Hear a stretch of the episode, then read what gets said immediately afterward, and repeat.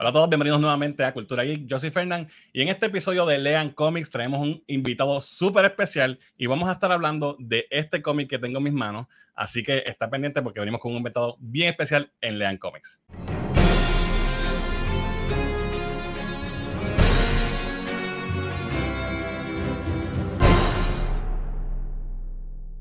All right, estamos entonces listos para empezar. Voy a cambiar de idioma porque mi invitado solamente habla en inglés, así que I'm going to change to English now and I'm going to introduce my guest tonight, which is Dan DiDio. How are you doing, Dan? Good, thank you. Thank, good, and ha- thanks for having me on. Thanks, thanks for agreeing to do this. Um, I'm kind of, I have so many questions for you. I don't know if I don't know if we're gonna have time to get to them all. Um, Let's see, I'll see if I have any answers. That's a good one. So like we we've talked before. We we we did a couple of interviews back in the in New York Comic Con and uh, San yeah. Diego. Um, right. So this is like the, the third time you've been you've been in my channel. Thank you for for that. Um, I want to I want to start uh, asking you with the, the the the first thing that's that is this. It's yes. uh, Frank Miller presents new company, new new comic books coming our way. Um, just let tell me what what is Frank Miller presents all about? How did it came about? and, and what well, can we expect? Yeah, I mean, the start of Frank Miller Presents was just um, after I'm leaving DC. You know, I, I, I've been talking to a couple other people just about things that I'm interested in doing and all that. And, and Frank and I had been talking about other projects. So as the story goes, um, Frank w- had had a book that he was planning to do with DC Comics, which he was talking about possibly doing a Dark Knight Four. And, okay. and he asked me if I wanted to edit it, which I, I found very funny since I had just left. Um, right. And I said, no, I'm not doing that. But if you have any other projects you're interested in, love to work with you.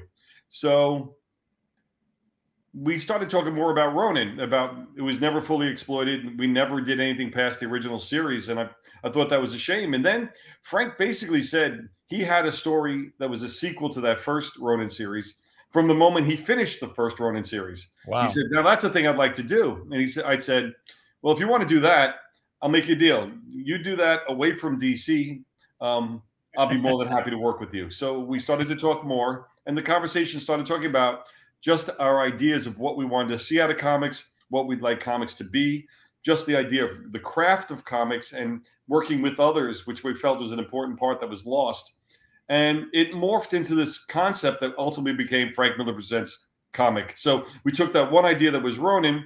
I had a separate idea that was Ancient Enemies, which was an idea that I had back at DC, which almost was Ultimate DC for a while, but it, it became its oh, own wow. project. But we both we both had an idea, and ultimately together we decided to bring the two together and then start to add more projects to us. And and and all of a sudden we got a company. Now all of a sudden we're publishing again, and uh, it, it's different because you know it's a lot easier to publish comics when you have 160 people working with you. Right. um, but, but, but, when you're doing it all by yourself, um, it, it's it's a little daunting. Yeah. So it's it, but it's it's a it's been a great experience so far. That's that's awesome. I I was actually gonna ask you about uh Ronin because that uh that's a, one of the my favorite books um from Frank Miller, and I, yeah. I've always wondered why how come this book isn't more recognized, more like uh Dark Knight Returns and other you know works by Frank Miller. Why do you think that is? I, I think primarily because it got overshadowed by Dark Knight Returns. It, it came yeah. out first. It was the first real creator-owned book within any major company. It was it was groundbreaking on so many levels. Uh, it was it was a style that people hadn't seen before, uh, at least mm-hmm. in the United States. Yes. And I think, quite honestly, it took everybody by surprise. Um, and if you talk to talent, you talk to creators in the business, more of them gravitate to Ronin as an inspiration for them and why they wanted to get into comics. Just the style and storytelling uh, inspired so many people.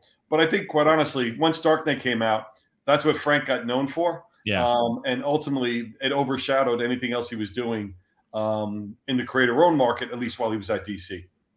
Right, and this book is inspired so much. Uh, like even the cover is like the the first Teenage Mutant Ninja Turtles cover is like a homage to this cover. To oh yeah, first. that's I mean that's the, that's the thing. I mean, if you look at Ninja Turtles, it, it's everything's inspired by Frank's work. Yes, yeah. From from Daredevil all the way through uh, to Ronin. But I mean, you know, again, it, it, was one of those projects that was so visceral and so different that it, it for anybody who was an aspiring artist, it became a, north star for them to follow yeah. if they wanted to become an artist.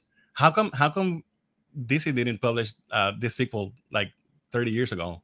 I, you know what? It's it comes down to time and availability. And quite honestly, if you're working with Frank Miller, they DC preferred him to work on their characters where they get a better return on than it's something that was sure. for him. Yeah. Um, and I think I think that logic is is also what was made it able for Frank to be able to get those rights back so that he can publish this on his own and not through DC. And I, I think that that was good on their part to understand that they weren't going to go down this road with right. this character and do a sequel. Uh, and it was nice enough to let them say, if you want to do this, Frank, then you do it on your own independently. And I, I think that's a good thing. Awesome. So let, us talk about uh, a little bit about your book. Yeah. It's Ancient Enemies. Um, I, I read the, of course, I have the, I have the Ashcan yeah. So I, I read it. I, I, I gotta say, I, I am I'm, I'm really digging it. Good. I, oh, I'm glad to hear the, that. The dual aspect of the warring uh, planets and all that. Yeah, I mean, it's it, it gets really interesting because that's really is a prequel. Um, I did that independent of the first issue. First okay. issue really starts on its own um, because it takes place on Earth 20 years after the event that ultimately was these ships crashing into Earth and starting a, this um, effect of people getting powers and other things happening. But the truth is, the, the, the main story is that there's two main protagonists, antagonists there. Um, and each one is a representative from the other world. And what happens is uh, there's a character called uh, the genie, and there's another called the first responder. Each one takes on the fight for the country because they're in, they, they've got some of the technology or DNA in them that ultimately makes them combatants. And here they are having this millennial war that they're acting upon that they have actually no connection to other than mm-hmm. it's a feeling that's been inbred in them and it's really an examination of of this inbred hate that people feel and how yeah. they have to get past that if they if they want to get on or do they are they going to work themselves into destruction um, and in the process there's a lot of other heroes and a lot of characters with powers that start to rise in the world and ultimately you see people choosing sides about where they want to land in order to oh. basically bring this to a conclusion. But ultimately, the more that it escalates, the worse it gets for everyone. So you got to create this whole new world uh, on your own, that like from your mind. How how cool is that?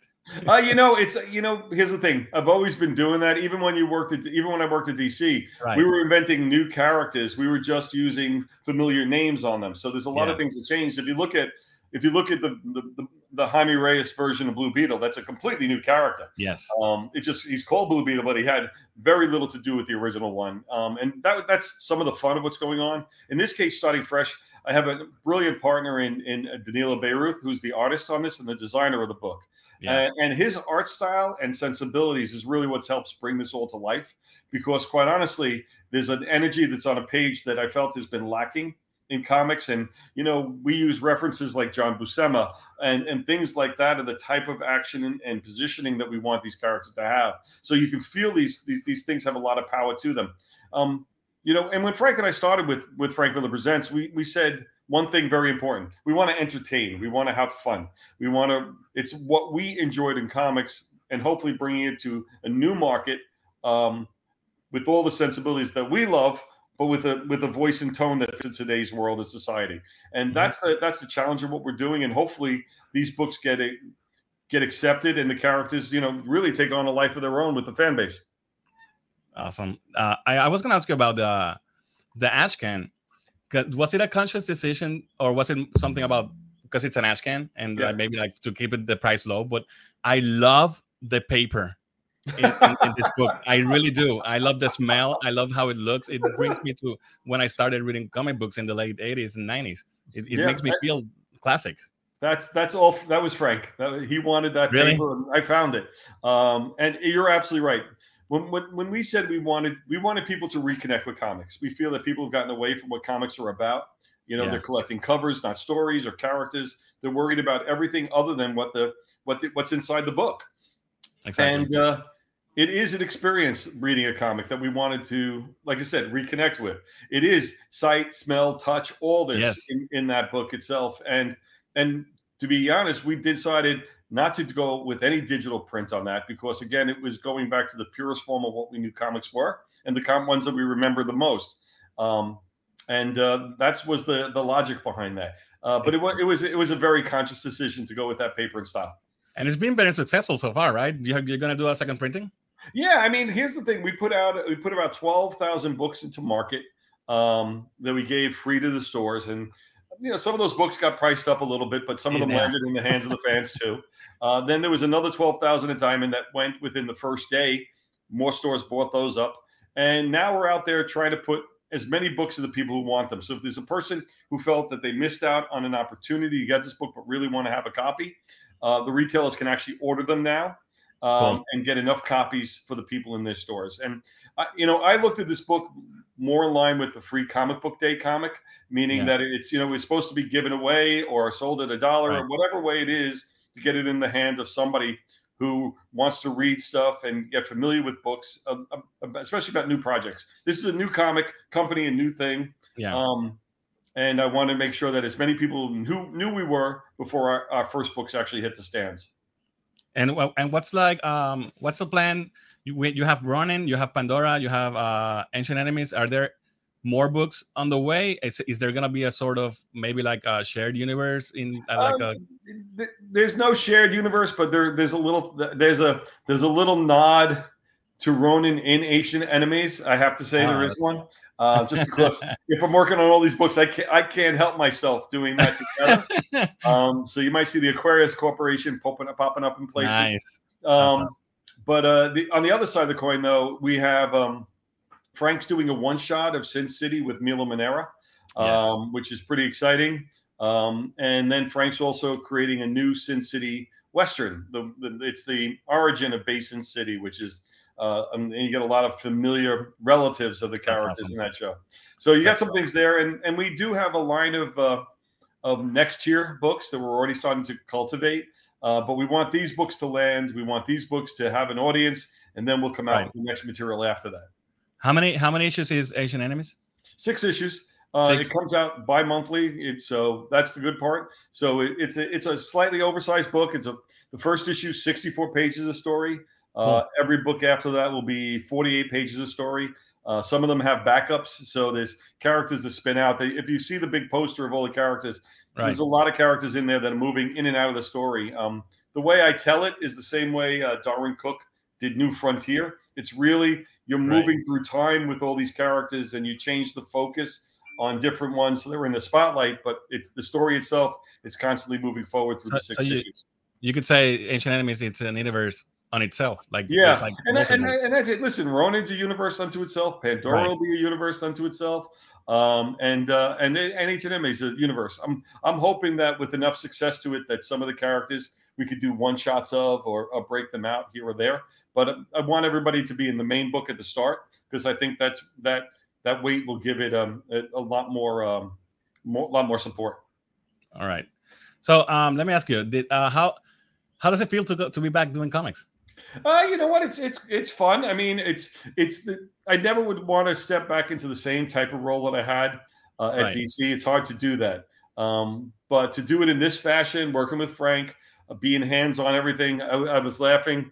You know, you know, I'm sitting there writing solicitation copy for the previews catalog, taking a phone call, you know, to make sure that things are on the press. So you're really hands on in every aspect of the of the creation and the production of the book itself uh, which it's, it's somewhat rewarding. Uh, it's it's exhausting, uh, but uh, and I don't think I can keep it up for a long time. But at the start, though, it's it's a good way to start. It's good to to know every inch right. of how this is done, so that way, as you other people come in to help you, you can explain how exactly. what's the best and uh, the right way to do it.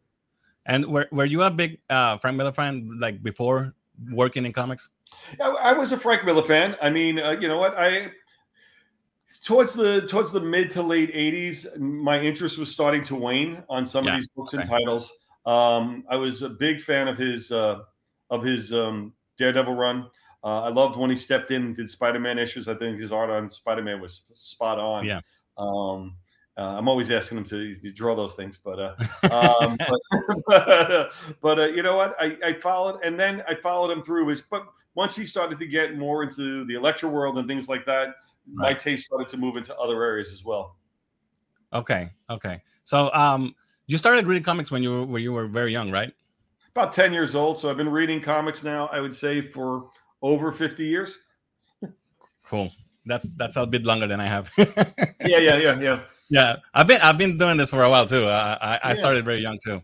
Um, so yeah, well, one it, thing I still have I still have some of the books that I first bought. Actually, I still have a lot of the books that I first bought. I didn't I never really got rid of the ones from my early days. So I was telling somebody, and I thought I thought it was small. I said I've got 60 long boxes in the garage and I got 15 short boxes of magazines. and everybody looks at me like it's a horror. And I said, "Wow, this is actually down."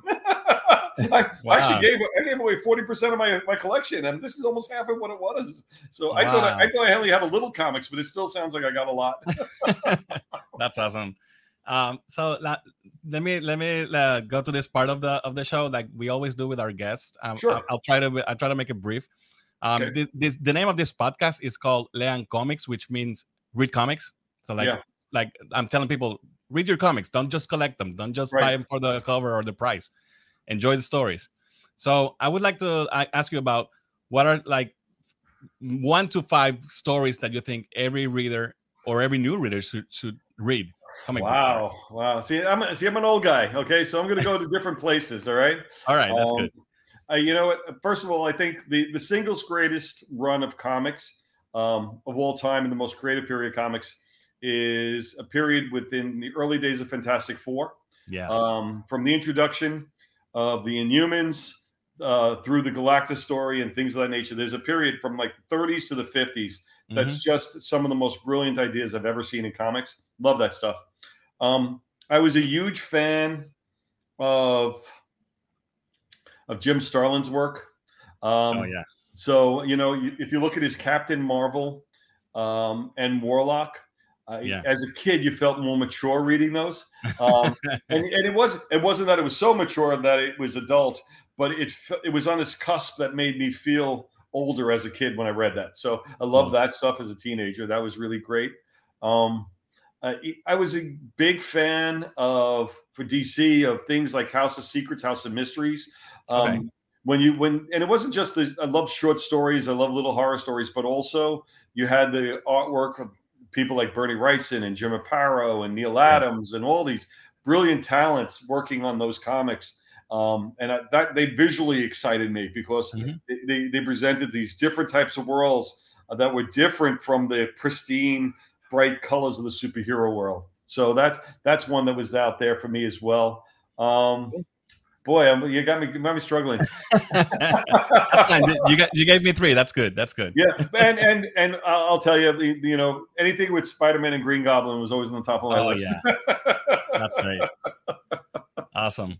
I, I started reading in the '90s, and um, it I went back and I read and I read all most of those uh classic stories. And, yeah. Uh, but but I there's like a a, a Spider-Man Green Goblin story in, in Spectacular Spider-Man from the early '90s. That it's not famous, but it to me it feels like it was my first time reading him. Yeah. So like sometimes you get like this connection to these books that maybe nobody cares, but you do.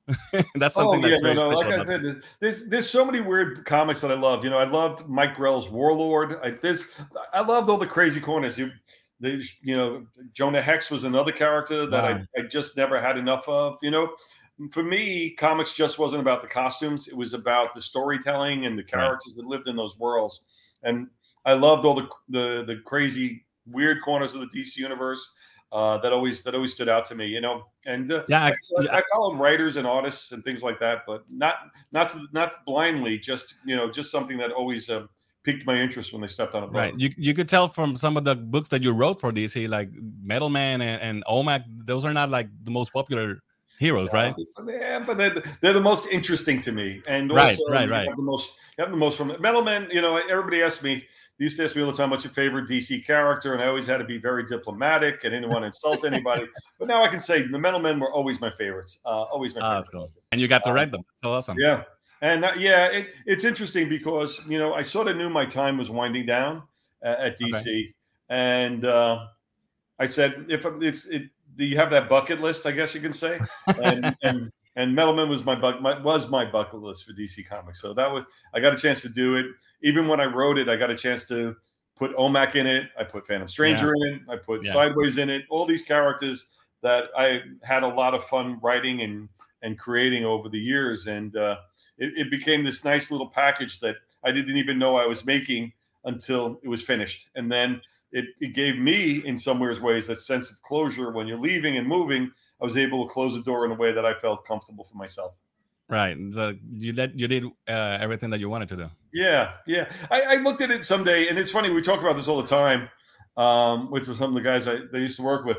Pretty much in the in the twenty plus twenty years I'm at DC, um, I pretty much touched every single character that ever existed in that company. We found a way to use a show or showcase or a cameo or anything. We used everybody. I mean, it, I think I was working with um with uh, Gerard Way during the Young Animal books, and he was putting the really weird characters in there. And uh, and we were talking Jason's Quest, which I don't know. You know what Jason's Quest did? It was a three part story and showcase in the '60s that nobody that remembers. I don't and know what that is. Yeah, there you go. And needless to say, we were going to put that in there. So one of the last books I approved was Inferior Five, and I always said, when you do Inferior Five, you're done. And it's true. so how does that work? Do you have do they, do they have like an archive of like these are all the characters that we have? Because there's a there's a there was a running list, but I hate to say it, it that was I have I have an internal memory on these things. Um, so so it, yeah if you if you pretty much from the you know from the 60s up through um early 90s i had a, I had a pretty good handle on everything that dc had done. That's awesome. So now let me ask you about um about and i'm gonna go like some maybe random questions here because i just want to like make sure, sure i ask you all the pre- the questions that i can. Yep. So like how you were in charge of dc for for like almost 20 years? Yeah and uh, how, how, as a fan, how did it? How was the experience of like never being surprised by a DC comic book again? Because you know all the stories. Did that? Did that how did that? Know. You got that wrong. Every time a book landed on my desk, I was surprised. Oh yeah.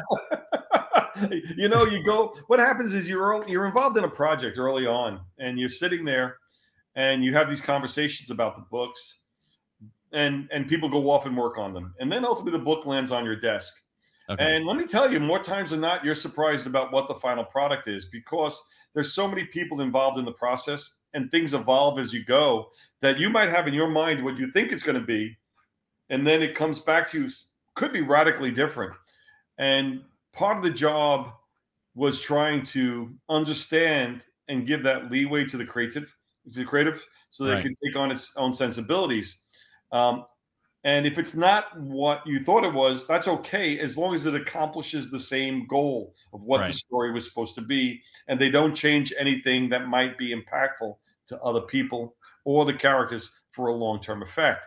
So these are the things you're looking for. So if something went so far astray, my job was to pull it back online. But if it was if it was not what I thought it was, but still worked, it was to let it go and let it be its own project. Okay, and, and that did that happen more often than not? Every day. really? That's awesome. Every day. That's awesome. You have to. You have to. As I like to put to people, just for you understand perspective. If you're running or overseeing a line, at the time I was executive DC Comics, um, we were doing somewhere between somewhere around 70 to 75 books on a monthly basis, which means you're working with somewhere between three to 500 people every month. Wow. Okay. So the idea that you can manage it all and control it all is is is a falsehood. You can't do right. it. What you can do is keep it in the best shape possible and keep it moving. That's the main thing too. Um, so that's why when I say you're surprised, yeah, it's it's there's so much happening and you you have to make these split second decisions. It seems like split second decisions on letting something go or pulling it back or getting it redrawn or rewritten, um, because ultimately you got this machine that's constantly chewing up books and paper and yeah. you got to keep feeding the machine of the exactly. amount of books you put out there so you can't stop everything just because it's not what you want it to be you have right. to make those decisions and constantly be able to let things keep moving okay that's good um in that same time that where you were at uh, this is kind of a related question that like you knew all the stories uh going in but like did you have time to like keep reading comics like from other publishers? Did you like was it or was it just like oh this is work. I don't want to do work when i'm on my free time you know it, it, it's an interesting thing um you can't enjoy comics from other publishers. I'm going to tell you why. You can't enjoy them even if you do enjoy them you can't enjoy them First of all, you get upset about the fact that working with talent that you might want at your company. okay. Second is they're telling better stories than you, and you get upset uh. your books aren't as good. Third is that their books might sell better, even though your books are better, and you get angry because oh, they yeah. sell better and your books are better, and you can't get those sales. So there's this constant frustration. better not to do it. And and and honestly, I ha- I was on the comp. We had comp lists that we were sharing com- comics with a lot of companies. So I'd be bringing home 20, 30 books every week. You know, going through it for for whatever is going to go on there. And the you know and and that's the hard part you know? That's the hard part. Is is uh is uh getting past just seeing the comic for what it is and not how it affects you in your position. So uh, is that a was that like a like a very competitive thing? You know besides the market more like in a ego kind of thing like uh, we want to beat the, the competition or our stories are better is that like a like a culture thing between the companies yeah yeah, yeah it, it's it's it's it's not a real thing, but it is a real thing. meaning, meaning that this there's not really a, a, a competition between companies. I, you know, and I I'm, I'm, not kidding when I say the competition was the film and TV for me because okay. if they did the stories better than we did, we were we were you know we become superfluous. Yes. But there is a pride issue, and and the whole idea of us versus Marvel, us DC versus Marvel, that was yeah. something that was really feeding the fans. They yeah, were exactly yeah. more than we were, you know. Oh yeah, that, you know, there's like debates, endless debates about this. Yeah, online between the fans. You know, so we, um, you know, and you want to fuel that fire because any conversation about comics is good conversation in my mind. Exactly. Yeah. And you know, when when you came into into DC Comics, I was I, I mean, I'm I'm 45 years old now, so I've been doing this a while, but I, I haven't constantly been doing it because it's it's expensive yeah. and life happens. So um, when you started, I wasn't reading comics, and I came back. I'm not sure exactly when it was, but it was like um, before I um, Infinite Crisis. Yeah. I, I, got I got to read all the all the miniseries, Rann War and OMAC Project and all that. I, I think that that's what brought me back. And one of the one of the things that uh, as because I'm a DC fan, I've always been a big DC fan. I like all comics, but I'm a DC guy. Yeah. And one of the things that DC never had, that Marvel had, was like this editor in chief uh, figure, like somebody like like we have a someone that's in, in, taking charge. Yeah. And we never we never had that. And uh, and when you came in and you took that role, it was like and and then the book started getting really good um, it was something that we DC fans were like, finally. Yeah. so um, yeah. No, no, go finish it. I'll, I'll go into it because that, that was a, that was a period of time for me. I mean, I came in um, with that in mind. I came in watching Stan Lee and seeing that, yes. seeing that energy and seeing him fire up a crowd, and I realized the company needed a spokesman, but nobody really wanted to stand up and take that role, and and yeah. I they wouldn't let me step into that role until they were comfortable with my ability to speak properly in, in the marketplace. right. You know, so it was it was a kind of interesting thing. But you know, for me, when I when I created the the back page uh, within uh, the comics for uh, DC Nation and all these things going on, mm-hmm. I really it, it, was really capturing all the things I loved about as a as a fan. You know, right. I, I loved when the you know the Stan Lee soapbox or the publishorial from Jenette Kahn or yes. the Meanwhile from Dick Giordano. Giordano yeah. um, all those things, you know, all the different fan magazines, Amazing World of DC Comics, boom, all these things that spoke directly to me from the company. Um, I was even one of those guys that used to dial the uh, DC hotline back in the 70s. They had a DC hotline that you would call and you listen to this pre-recorded message about what books were coming out. That's um, cool.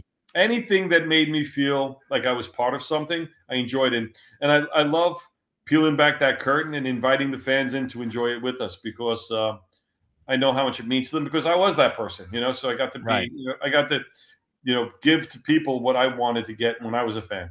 It's it's funny that uh, in in kind of a weird way, it's the same thing that happens with uh with the movies right now. Marvel Marvel has Kevin Feige, and there's like people like worship him, and there's nobody at DC, DC for the movies. Like this there's no person that we can say, okay, he, he has our backs. Yeah. yeah. so that, that, it's a weird uh, connection. Um, yeah, I mean, so for, Yeah, for, Yeah. for me, my job was to get out there and clear the path so everybody else can work. Take all, be the lightning rod to all the arguments and all the fights. Meet them head Right. on, so everybody else behind me could be doing the job without worrying about being dissected, so to speak. You know. Yeah, but I, it's I think it's it's necessary in, in that way for for the fans. Um, so like when you were uh, uh, in that position, I, I believe Joe Quesada was the uh, Yeah. Marvel Yeah. EIC. Um, and I I'm, I know that when he got that uh, that job, he like stopped all crossovers and like th- we never got any more Marvel DC crossovers. Uh, was that ever like a conversation that happened that maybe like is- was that even a thought that maybe No, hey, no, I, I never wanted to do I, I never wanted to do those crossovers either. I, I was dead set against them. Um, right? Really? Why? Oh yeah. Um, I think I think that's a sign of desperation. Okay. Um, I'm sorry, I'm going to say that it's a sign of desperation. That means you're out of ideas, and you're you're you're a, you're in such a weak position. You have to rely on other companies to elevate your characters. I know can it's a lovely thing for fans to see, but the Yes. reality is, once you do it, where do you go from there? If I True. see Superman with Spider Man, I see these crossovers happening. What happens next? Everything else seems downgraded. So my world, independent now, without Marvel's crossovers, seems weaker. And Right. that's the last thing. You want that competitive? Now you get competitive. There's where the exactly. Yeah, that's that's Yeah, what I was going with. kicks in. I, I never wanted to give that appearance that I needed or DC needed anybody else's characters except DC's characters to be successful. And you were Um, right; they don't. Yeah, but, don't. but you know, the, the fans uh, eat, eat up that that stuff. Oh yeah, I get it, but it's it's it's it's hard. You know, it's. I'm gonna. I can say I can say this now. It, it's it's fans that are tired. That means they've seen so much and they've seen so much of the characters. They're bored, so they want to see other things that don't work for those characters, even if it degrades or brings their characters down. Um, Right. So I think that's a shame, and that's one of the reasons why I, I was against a lot of these Elseworld stories because a lot of people loved Elseworlds, but I said, but if Mhm. you're putting all that creative energy and you're making these worlds so interesting outside of the main DC universe, you're weakening the DC universe. Find ways to tell those interesting stories in the DC universe, and then we all can be successful with it and move it forward. Um, right. You know, but every time you take the focus away from the main line, the main line suffers. And I think It's- that's what happened to DC in the late 90s, you know? Right, right, right. Because the, they were like overextended in in, the, in a way. In a way, was that was that a factor in like um the new Fifty Two or stuff like that? Like main main uh, like keeping all the the storylines tight. Yeah. Um, and we didn't, like I said, we didn't cross anything over. And the main thing about New 52 was the market was really in a bad shape at the start of 2010 Mhm. into 2011. And um, we knew that uh, we had to do something drastic. Um, and ultimately, we wanted to test whether or not we can bring new people and new readers in. We felt everything was getting so twisted. And, and when the logic was made uh, to do New 52, um, it was a, it was a massive decision. But it actually started with the story the conversation about new 52 started with um, how do we get superman unmarried? That's how this started. And oh, it just- really? it just escalated from there. Yeah yeah. Wow. well, I, I gotta tell you, it you did it. You guys did it better than Marvel did with Spider Man. yeah no devil involved in no, no deals with the devil. yeah it's you know what what i really liked is i liked a lot out of new 52 i really loved grant's take on superman i thought it was a lot of Yes. fun the jeans and the whole attitude and the personality um, i thought he found a way to really make him true to who the character was but somebody feeling fresh and new in the same time so Right. um, that that was always a good sign for me of, of what we should be trying to do with the line, trying to find ways to not just dust it off or just make it feel fresh, actually come up with new ideas behind it so it really is fresh. and, and I gotta tell you, it, it worked perfectly because um, I was reading back then, but I know a lot of people that came in um, for the new 52. Like that was like a fresh start, and it, Oh, it oh, yeah, oh yeah. I'm telling you right now, um, we're ten years after New Fifty Two. I, I do conventions. I get more people coming to me saying that they were fans of New Fifty Two than Yes. the people who than the amount of people that came to me complaining about New Fifty Two ten years ago. Well, that's good. Guess it's a win now. Ten years after. okay, so uh, um, I have so many questions. Um, let me ask you about this. Uh, is there a book that you like had to cancel that you were like damn, I don't want to cancel this book, but it, it doesn't have the numbers? Oh, there's a there's a bunch like that. I mean, there's some that actually I, I, I could give you the reverse. There were books that I kept going that didn't have the numbers. okay. I mean, there was you know Jonah Hex was was profitable, but not a big hit. I, I had to keep that book going because I think the guys did a brilliant job on it. I did not want to see that go away because cool. I needed a book that had a different flavor than the superhero line.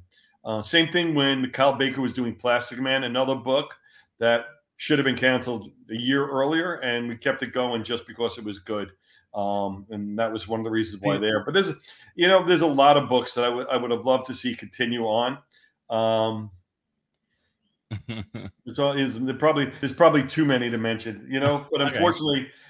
a lot of times the books get canceled not just because of sales, but also uh, for creative uh, you know, for, for, creative reasons too, which okay, is, okay. which you know, and you could you start to feel a book going off the rails, and uh, you basically say it's it's it's a it's a mercy killing at some point, you know.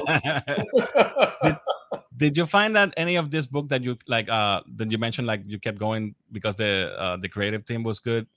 Um, maybe they these books get any new life in the um trade paperback market. Sometimes, but I, you know what I mean to be perfectly honest, if a book sells as a periodical, it sells as a trade. Yeah. Okay. For the most part, you rarely do you invert that. Um, a lot of people thought Vertigo did that, um, and, and, it did a little bit. Um, Fables probably is the best example. 100 mm-hmm. Bullets, maybe they had better life as trades than they did as periodicals. Uh, but for the most part, DCU wise, if a book sold well as a comic, it sold well as a trade. If it didn't sell well as a comic, not so not so much on the trade. Okay, I, w- I always wonder about that because uh, many, I mean, we're geeks, but like I call them normies, normal people that dabble in comics. They mostly get their their comics from bookstores and like collected editions, right? Yeah, it's it's and also it's something that's really a lot of that. I think that's where the media comes in to help uh, more than ever. You know, and the the story we always tell is when the the Watchmen trailer ran at the end of Dark Knight movie Mm-hmm. Uh, and it was eight months until the Watchmen movie was was on the air. In those eight months between in that time, we sold one million copies of Watchmen, which was wow. a book, which was a book that basically was 20 years old, and we sold a million copies because the speculation and the interest and the mm-hmm. questionings mm-hmm. about it. And a lot of times, if the source material is close to the way it's going to be portrayed on film, the source material sells really well before the film because people are like learning about what this movie's about before it comes on, and right. they they buy the book in advance. You know. Cool, cool. So um, let me just uh, change uh, a little bit. I want to talk. I can't have you here and not talk to you about my favorite uh, DC Uh-oh. superhero, which is Green Lantern. Okay. Um, I want. I, I, I gotta say the Green Lantern Rebirth. I think that's what brought me back to comics. Actually, when I was uh, talking before, um, how did that come about? How did uh, the Rebirth storyline come about? A couple of, came about a couple of ways. Um, it started with you know it, Geoff and I had early conversations. Uh, Geoff and I bonded over Flash when he was writing Flash, and right. he did the Ignition storyline, and we were trying to figure out other things. And he, he was bringing up Green Lantern, and I was talking about it too. We were both had the same sensibility, and my logic was, and I say this all the time, even though Hal Jordan was dead, he was the one character that probably appeared more that he was dead than when he was alive. Um, right. Um, he was in he was in every flashback possible. He was in all these mini series. He was, and I always joke, I said, and he was the Spectre, but he wore the Green Lantern suit and the mask. Yes, exactly. And I'm like, yeah. why does he need to wear a mask when he's a ghost? Um, I don't understand this. right. Yeah, it's true. you know, and and basically what happened is that a lot of people gave up on Green Lantern Corps and Green right. gave, up, gave up on Green Lantern. And and when Geoff and I were speaking, we basically said, no, it's not. There's nothing wrong with those concepts. They were just being executed poorly. So mm-hmm. let's let's do it right this time. And Geoff came out with a long plan, and it wasn't it wasn't an easy sell. It took four to six months of constant, you know, pushing because I'm executive editor pushing the publisher to right. convince him to do this. Um, yeah, because Paul Levitz was still there, right? Yeah, exactly. And and and and and nobody believed we could get this done right. And so there was a this was a big bet for me personally because um, I had a little wind to my back. Identity Crisis worked well. Um, the couple of the books were starting to click, and right. Green Lantern was the big one that we were going to show that we know what we're doing better than people were doing beforehand. Um, So when we launched that book, and it was as successful as it was, um, it gave uh, gave us this huge path to try new ideas and things because we had success to lean back on and point to, saying, "We fixed this here. Now we're exactly. going to go after these other characters." And that got the ball really rolling in a big way. But but Geoff had had an incredibly long idea and long story, and he had he had a lot of that figured out way in advance, and he just methodically kept that story going and and and made Hal the made, made Hal the number two franchise while I was there, right yeah. after Batman. You know, Green Lantern was the best selling line of books behind the Batman titles. Yes, uh, it was a very exciting time to be a Green Lantern fan. I gotta yeah. tell you. Um, what about uh? Let me see. What else do I have here?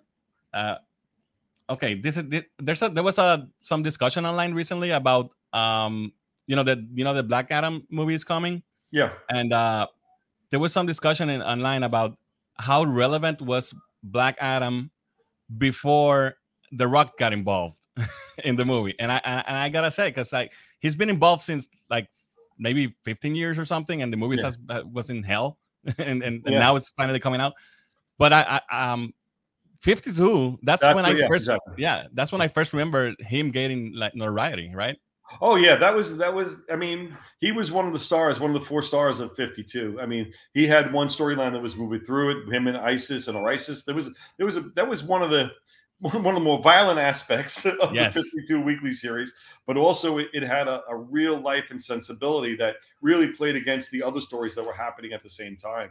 But I think that's when he really rose to prominence he had he had some appearances in JSA, I think, before that, but but that that's a that's his that's that was a star turn for that character. What was it? Uh, because I, I, I honestly I don't remember him much before this. Reading about reading comics with yeah. him.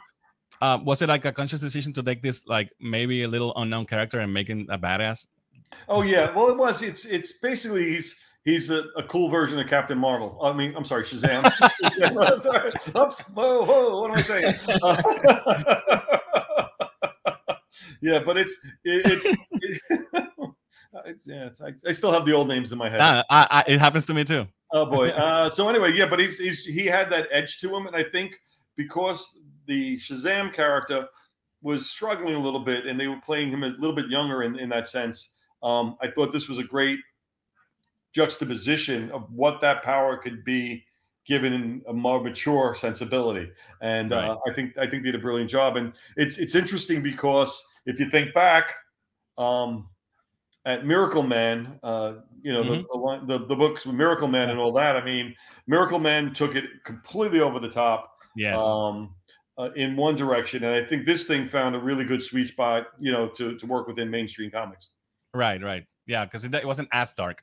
Yeah, yeah. Uh, speaking of speaking about darkness, there's there's this um how do you say uh people when when people compare Marvel and DC, they usually like I don't know since when this is happening, like recently, maybe the last 10, 15, 20 years, maybe. Yeah. That this is the dark one and Marvel is more lighthearted. Yeah. And uh you know that um when you started uh, like you mentioned, you had like early success with Identity Crisis and um, Countdown to Infinite Crisis, and and some of these comics that had really dark moments. Yeah. Um, do you, do you think like did this start start that that uh, assumption that this is a dark company, or had, does it have more to do with maybe like the movies, like the Zack Snyder, uh, you know, style? Uh, you know, I, I I think DC went down a more slightly more mature road back in the 80s. Um, oh yeah, I think, this, I think this, has been a trend from Watchmen and Dark Knight Returns. Um, and if you look at DC's history, um, they had what was called the DC implosion in 1978, where so yes. many of the books were going, and they collapsed this line down. They they cut 40% of their comics, and they were and they were struggling. And it wasn't until they found that darker, slightly edgier voice um, from a lot of the British talent coming in, but also some from the mm-hmm. U.S. creators coming in too, that they started to re-identify, create this new identity. And DC always wanted to be more mature. They always did. Um, okay. You know, not just in the sense they they, they wanted to be more, uh, more. You know, they wanted to be much more in the book market sensibility than they did in the comic book market sensibility. Okay. And if you if you see them pushing that edginess to the line, um, you know, and you know the everything from the mid '80s with with Watchmen and Dark Knight up until the death of Superman, which right. is you know, which I would say it's pretty dark if you kill Superman. Yeah, it is.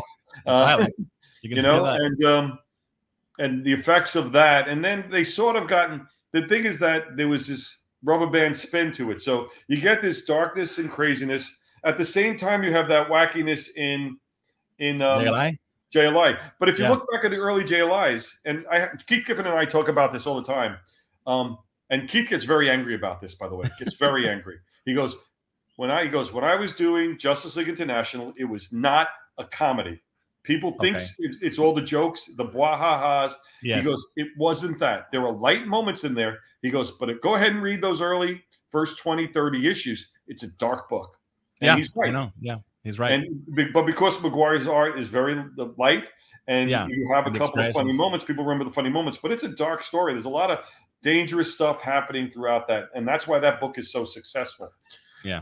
Ultimately, though, you get out of the death of Superman, you get into the mid '90s, and everything starts to get a little goofier. It they, they, everything's they're starting to play things for laughs, and they they're they're picking up on the wrong beats about okay. where these stories were going, and they they're not balancing them against the darker edges. So that way by the time when I come in and we start to go back and bring gravitas back to the characters again, right. it's almost like this whiplash effect that mm-hmm. they had all this fun, light stuff, you know, Young Justice and all these books of light, fun, and goofy, and all of a sudden, wang, we're, we're, back in the real world again, so to speak. You know, so was that was a conscious decision on your part? Absolutely. Cool. Absolutely. Yeah, because the other stuff, the other stuff wasn't selling. I hate to say it that way, you know, True. because because nothing was landing. It didn't have that weight to it that was landing with any sort of, um, you know, any sort of real lasting effect. You know, yeah. I always joke with people, but I'm serious. Um, I tell them, could you? Nightwing's my favorite example. I said everybody loves Nightwing. I know that. Um, what's I'm going to say? I'll turn it to you. You're a DC fan. What's your favorite Nightwing story? Oh, that's a tough one. Uh, I gotta say, I, I did love the first, um, his first series drawn by Scott McDaniel. Yep. I, I think it was Chuck Dixon that wrote it. Yep. Did the, that introduced Blüdhaven and all that? I, I like that. Uh, it's, okay. It's not like one of my favorite stories of all time. I gotta say. Yeah, but it, he had hundred and some twenty issues, hundred thirty issues. Yeah, like yeah. And people struggle to figure out what that story is. And it's True. good that those stories move through, but they didn't have a lasting effect. I could go and I could go through so many other characters and say this this is a defining moment. I need and I always used to say we look at the characters and say what's their defining story? What's the story that people remember about them? Can yeah. we build off that? You know, can we work from there? And ultimately that's what we did with Nightwing and all these characters. What's his big story? What's his big story? You know, and and find that thread that gets people excited and then take that thread and move it into a new direction. Okay. So um, let me ask you about about this. Um, a lot of people, uh, how do you say, um, have the uh, oh, what's the word? Okay, a lot of people are angry, or not angry, but like they, they have the complaint. That's the word I'm looking for. Complaint that DC over relies on Batman. Is that purely a sales thing, or, or why is that? There's like 20 uh, Batman titles every week, and like yeah, that's. I mean, that's a more now question. I mean, we had a we actually had a Batman cap. you did? yes, I had a Batman cap. that's it, good. my Batman cap was that at no point would anything more than a third of the line be Batman related product. Okay. Okay. Because we didn't want to. Because here's my problem: if everybody wakes up one day and wasn't a Batman fan, and fifty percent, sixty percent of your line is about Batman, you lose half your company. Yeah. And everybody might go to me, oh, that's ridiculous. Well, guess what? That actually happened in the mid 60s. You know, in the mid 60s, uh-huh. the Batman TV show. Right, right, right. You know, was the peak of success. Every book had Batman on the cover. Every everything, even if it wasn't in it, they put Batman in Jerry Lewis comics. They put him in everywhere. um, because he was selling and the, the show was a big deal. All of a sudden the show ends and there's Batman backlash. And everything right. that Batman was selling stopped selling and the company was left scrambling when that happened because everything had this artificial lift off of Batman's mm-hmm. name, and as soon as his name was gone, it came crashing down, and they and they fell into a valley, and that was the start of when Marvel started to get ready to overtake DC. Right. You know, because DC was trying to rethink itself, and Marvel was on the rise. Um, Right. So my logic is you never want to put too much leg weight on one leg of the chair. You got to make sure it's evenly distributed. Cool. Yeah, 'cause I, I- that's happening right now. There's like way too too many Batman comics, and Batman fans, you know, they love him, but uh, we're missing on some, so many good uh characters that would they could have their their own books. For, Yeah. for example, my, my favorite character you're never gonna guess. It's uh it's a Green Lantern, but it's not Hal Jordan. My favorite character is Guy Gardner. Oh, okay. I, I love I love uh, that character because he's not your typical hero, right? And um, he had a book in the '90s. It, it wasn't as great, Yeah. but but he you know they explored it, and I, Oh. I would I would I would love to see more of that uh, instead of another Batman family title. Oh, well, listen, when we when we did New 52, we went out of our way to make sure there was a lot of diversity Yes. in styles of stories. We had I Vampire, we had Men at War, we had Jonah Hex. You know, we had a lot of different books out there um, in order to really um, diversify the line. I, I, I tell the same story. I'll say it to you. When it was when we when comics were in the in the uh, DC comics in the mid 70s, um, only 40% of the DC comic line was superheroes. Uh, the rest was romance and Right. mystery and science fiction and westerns and war stories and comedy, everything else. But only 40% was superhero. It's it's not until you get into the direct market business that the direct market, because it was fan based, only Mhm. wanted superhero comics, and all the other comics went away just to feed the direct market, even if they sold less than the other style comics in the newsstand, um, because they can only produce so much. Right. So it was that one paradigm moment that got us out of all these other businesses, and then ultimately just focused the the industry on superheroes for an extended period of time. Right, right. Um, what's your take on like the current status of the comic book market? There's been a resurgence in in like uh comic book uh, collecting. Yeah, Um, what do you think about all these variant covers and all of these multiple uh, number ones and re- Yeah. legacy numbering and all that stuff? yeah, I'm, I, yeah. I was never a fan of it. I'm not a fan of it. Even with Frank Miller Presents, we'll only have one variant on every book, and that's Cool. done by Frank. Um, anything that takes people away from reading the interior of the book, I have problems with. Um, Yeah. Anything that gives it an inflated value, I've seen that market collapse. Mhm. Um, it might not collapse as fast as it did in the past because in the past we didn't have to be able to sell product online and be able to sell across the entire country. You're only selling in a single store. Mhm. Um, so I think that's going to keep it inflated for a while. But I think it takes the it takes the money away from samplings, which some a great product that's out there right now that's worth reading, and and that's that's a little shame, you know. do, you, do you think that all this like we, we're seeing now a lot of uh retailer ex- exclusive variants and that's that's like I, I i really don't i don't know i'm like 50 50 on that because there are some cool covers that you can collect because I, I also like the collecting side right Yeah, yeah. um but i think it's it's it's too much Yeah, Yeah. I you know I I'm- was never a huge fan of collecting multiple copies of the same book. I just Right. because I I want to read as much as possible. Um, and I, I had a problem with retailer variants because I got to a point where retailers basically were hiring friends to put on covers. You know, uh, and for me, if you're trying to maintain a quality of your line, um, you shouldn't compromise yourself too much. You know, Right. just chasing some individual sales. And I, I said, you know, everything that happens is what we used to call a death by a thousand cuts. There's no one thing that's going to kill an industry, but there are a thousand little things that can do it. And I think that's one of the thousand. You know, okay um do, is, it is that something that generates a lot of money for the companies it can, it can. I mean, you you, we're, you got to remember, you we're, you know, we're st- it's still a corporation, and you're still chasing numbers. And Yeah, you got to hit a bottom exactly, line every quarter. Um, right right right And if you can't sell the books, um, then you, you but you can sell the covers. You're going to put all your energy in selling covers and take your energy out of making books. Um, Yeah. and that's a mistake. okay i i know we're running out of time so i want i'm gonna ask you two two more questions Okay. and I'll try to be as quick as possible. One, I have to do this question because one of my uh, um, partners here in the channel, he's in charge of all the anime stuff and manga. Yeah. And I wanted to ask, wh- what's your take on um, what do you think about the market right now, where manga it's we like huge. I have two. I have two kids. They're teens. Yep. I have I have thousands of comics they don't read them. They read mangas. Uh, because it's more interesting. It's more it's more exciting. It's more visual. It's more visceral. There's stuff happening. It's over the top. It's crazy. The more real life we put into comics, the worse comics get. To tell right. you right now, there's no reason I'm going to want to sit here and watch a bunch of people sitting around a table talking about their problems when I can go sit around a table and listen to people talk about their problems. I want to so get true. caught up in venture. I want to get caught up in world. That's what kids want to see. I, I, for me, I, I'm always taken aback about how many people who are call themselves longtime fans forget about how they got into comics in the first place. Yes, and belittle people who are enjoying the things that they enjoyed when they were younger. It, they're taking mm-hmm. away their moment, um, and I, I, think that's a shame. I think that's a shame. And I think the the I think you let and I think the kids speak for themselves. And and you know what? You, people are going to complain all the time. They're going to love what they love, and they're going to hate what they hate, and they're going to make sure you know it. True.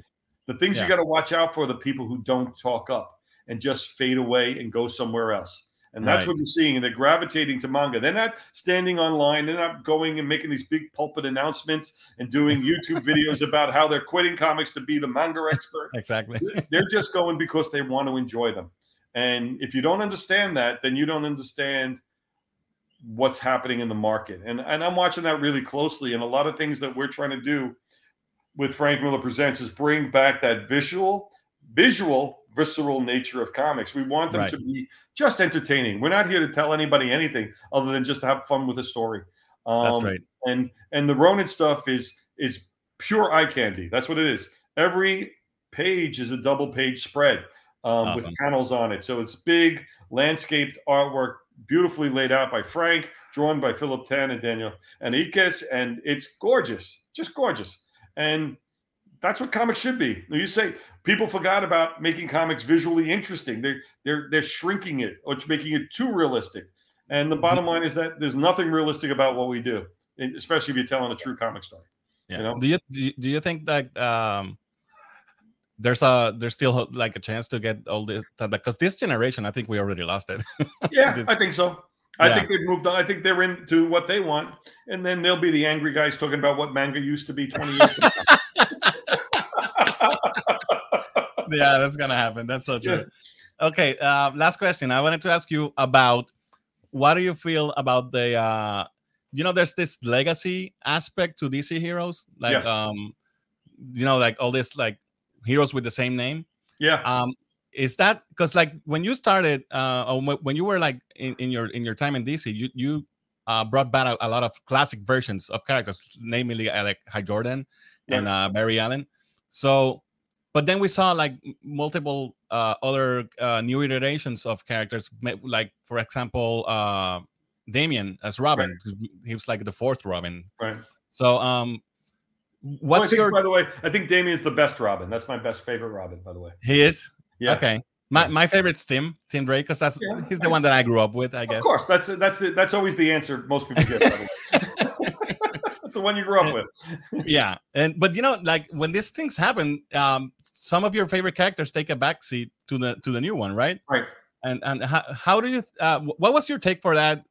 What did you prefer? Did you like this? Did, were you for this aspect of of changing mantles? Because I know that was part of the five G uh, initiative, right? Well, the, the, the, the 5G initiative was going to address this entire issue. I mean, the whole concept of 5G was that it was incorporating everybody on a single continuity character line from beginning, middle, and end. The biggest problem with DC, I tell over and over again, is that um, Superman, Batman, and Wonder Woman don't age, and the rest of the line does. And that's yes. why everything keeps on getting cluttered because. Right you know, everybody ages up to Superman and Batman's age, and all of a sudden we got to find a way to reboot and push everybody down. But then we have this new version, and another version comes in. Yeah, um, you have a thirty-year-old uh, Dick Grayson and a thirty-year-old Batman. Exactly. and I, I, my running joke was that I had to kill Dick Grayson before he was older than Batman.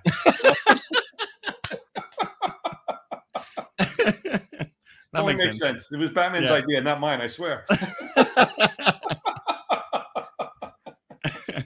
so, uh, what about this um, all this ch- taking old characters and changing them um changing their sexualities changing their race all of that stuff it's, it's i'll go back to i'll only say one thing tell me the story Tell me there's a story there. Give me the long term reason why you make that change.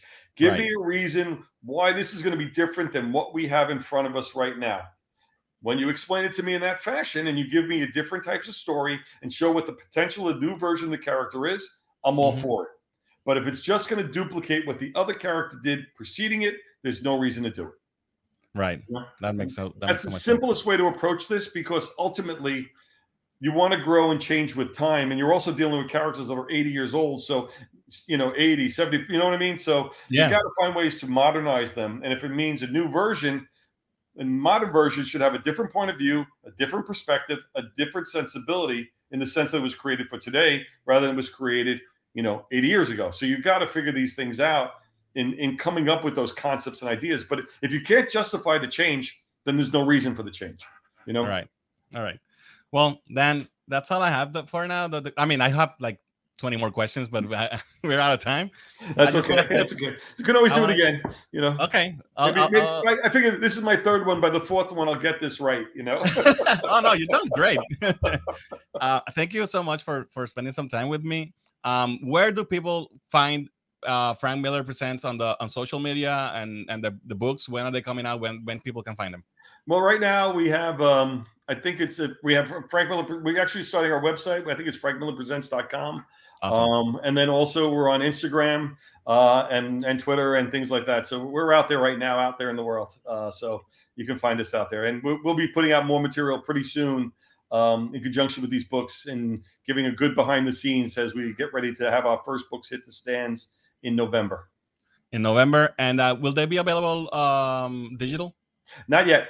Not, Not yet. yet. We're, we're going. We're going just print only for the start. Great. That's awesome. Well, I, I wish you all the best in, in your new project. I hope this is very successful. I, I did read this and I enjoyed it a lot. And I'm, I'm great. I'm glad I'm to in, hear that. And that's you said the key word. You read it. That's all I'm looking for. I'm, you know, I, I was concerned about people getting caught up in the collectability of these, and I, that's not what it's about. The goal is yeah. to get them in people's hands, get people reading comics and talking about characters and story. That's all that matters. And once you're doing that, then I think we have a good way to uh, to move ahead and really get uh, and get things started here. All right. Well, I wish you all the luck. And thank you so much for doing this. And I'm going to switch to Spanish now. Okay. Um, gente, saben que nosotros nos pueden seguir en todas las redes sociales como Cultura Geek PR, Facebook, Twitter, Instagram, eh, YouTube, en todos lados como Cultura Geek PR. Recuerda que puedes apoyarnos en Patreon y en nuestra página de merch en merch.culturageekpr.com. Así que esto ha sido todo por hoy. Este, gracias, Dan. Thank you so much for doing My this pleasure. with me. Thank you again. Chequemos la próxima, gente. Okay.